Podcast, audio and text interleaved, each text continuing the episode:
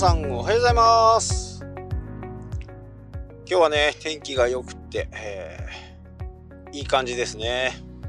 もうあとね2ヶ月もするとねこの雪がなくなってまたね恋しい夏がやってくるかなと思って待ち遠しくね思いますね。まあ基本あんまりこう除雪とかはしないんでね、大体ロードヒーティングだったりするんで、うちの会社の場合はほとんどロードヒーティングなんで、えー、除雪車がね、雪をこう、置いていった時ぐらいはね、するんですけどね、あとはほとんどしないですね。で、2019年はね、ラグビーがあります。で、これね、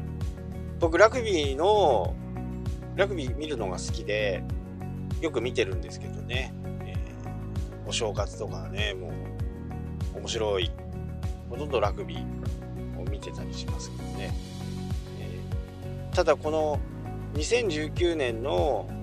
東京であるね、ワールドカップ、あ日本であるワールドカップなんですけど、このね、サイトが立ち上がってすぐ僕は登録したんですけど、まあまあひどいひどいですねもう UI もなってないし誰がこういうのを作るんだまあ一見見るとねもうスパムサイトにしか見えないんですよね。よくなんか外国にあるねわけわかんない飛ばされた時にあるようなサイト。でねそれでそれ見た瞬間にねもう一気にねもうやめたって。なんか騙されるのも嫌だし。で URL まあ僕も多少はいろんなこと見れるんで一応 URL とかいろいろ調べた結果まあ多分オフィシャルだろうと。いうふうには思ってね正式に出してるサイトだとは思ったんですけどもなんかその第一印象がねファーストインプレッションがあまりにも悪すぎてもうそこでは買わないっていうふうにねこう思っちゃったんですね。でその時にサイトでいろんな種類のダメサイトがあるとは思うんですけど、まあ、ショッピングサイトの場合とかねそういうチケットの場合とか慣れてる人からするとねそんなにこう問題なくいけるんですよ。まあ僕の場合だと飛行機のチケットを取ったりフェリーのチケットを取ったり JR のチケットを取ったりするのもほとんどもうネットなんでまあそこの癖とかいろいろあるんですねやっぱりね。ひどかったのはね JR 北海道のチケットもひどかった。なんかひどかった。今はね東日本と合同になったんで駅ネットになったんでね随分見やすくなりましたけどあれもひどかったね。でやっぱりひどいやつの典型として購入の方法までが分かりづらい。行きづらい。とやっぱり離脱しちゃうわけですよ。最後まで買わないでね。もう分かんないからで時間が経つともう一回入力してくださいみたいな感じになるんでまあそういうところはねやっぱり買わないんですよね。大抵はネットショッピングの場合大抵はそんな感じ。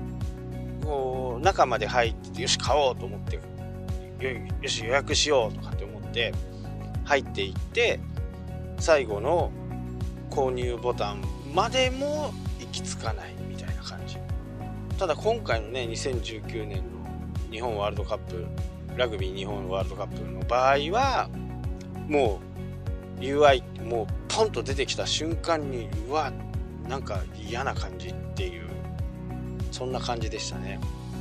今はね多分変わってるまあそれからもう見ないですけどね、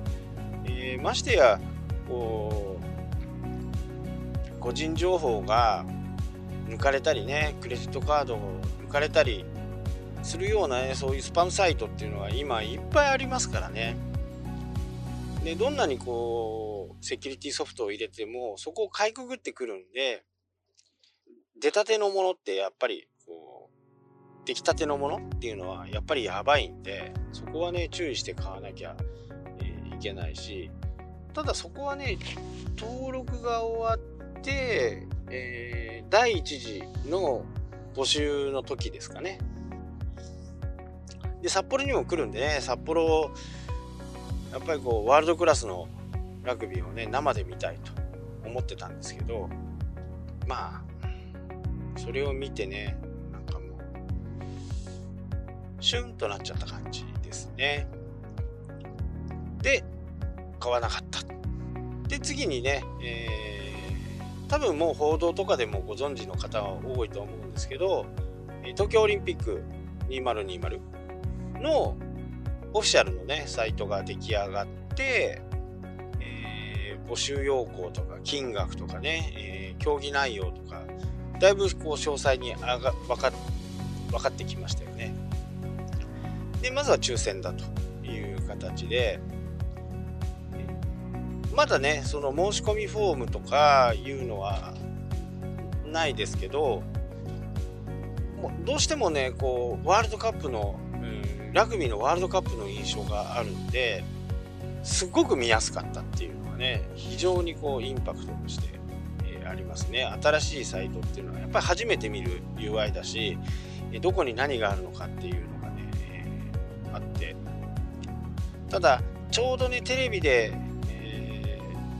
多分1月の末ぐらいだと思うんですけどテレビでワンワンワンワンやりだしてからちょっとトラフィックが重くなってログインしてるにもかかわらずログインしてください。ログインしてくださいって言ってたりね、えー、そんな不具合があって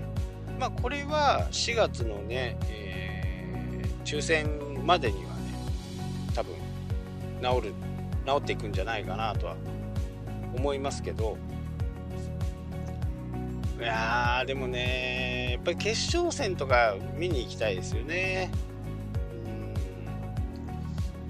なかね、えー、やっぱり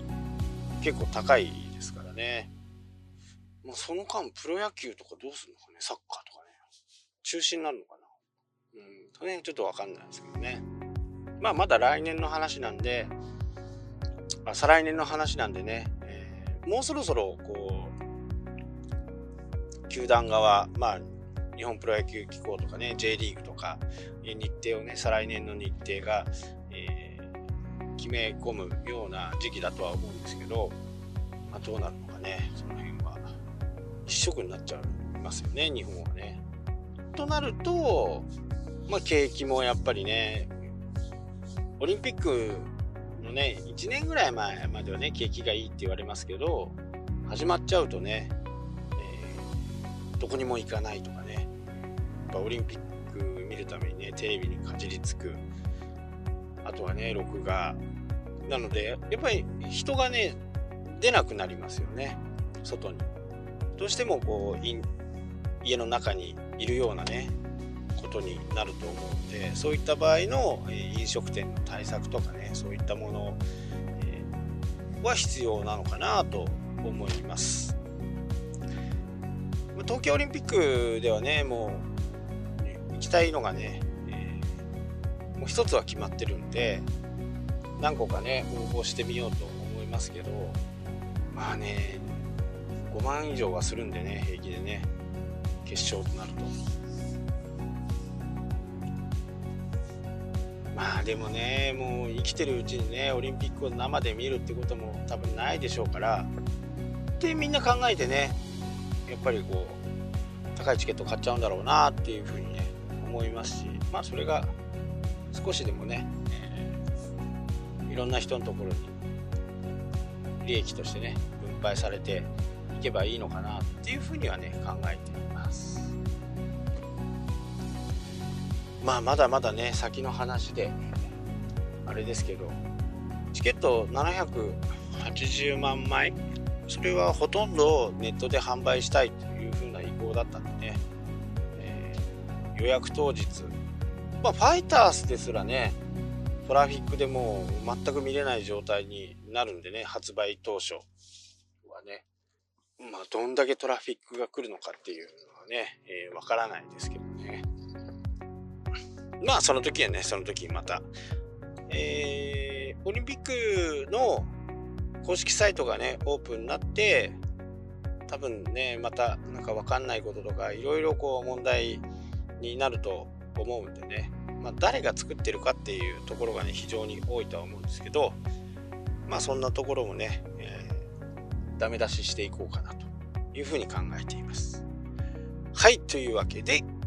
最近ね、短いですけどね、えー、こんな感じで終わりたいと思います。それではまた。したっけ？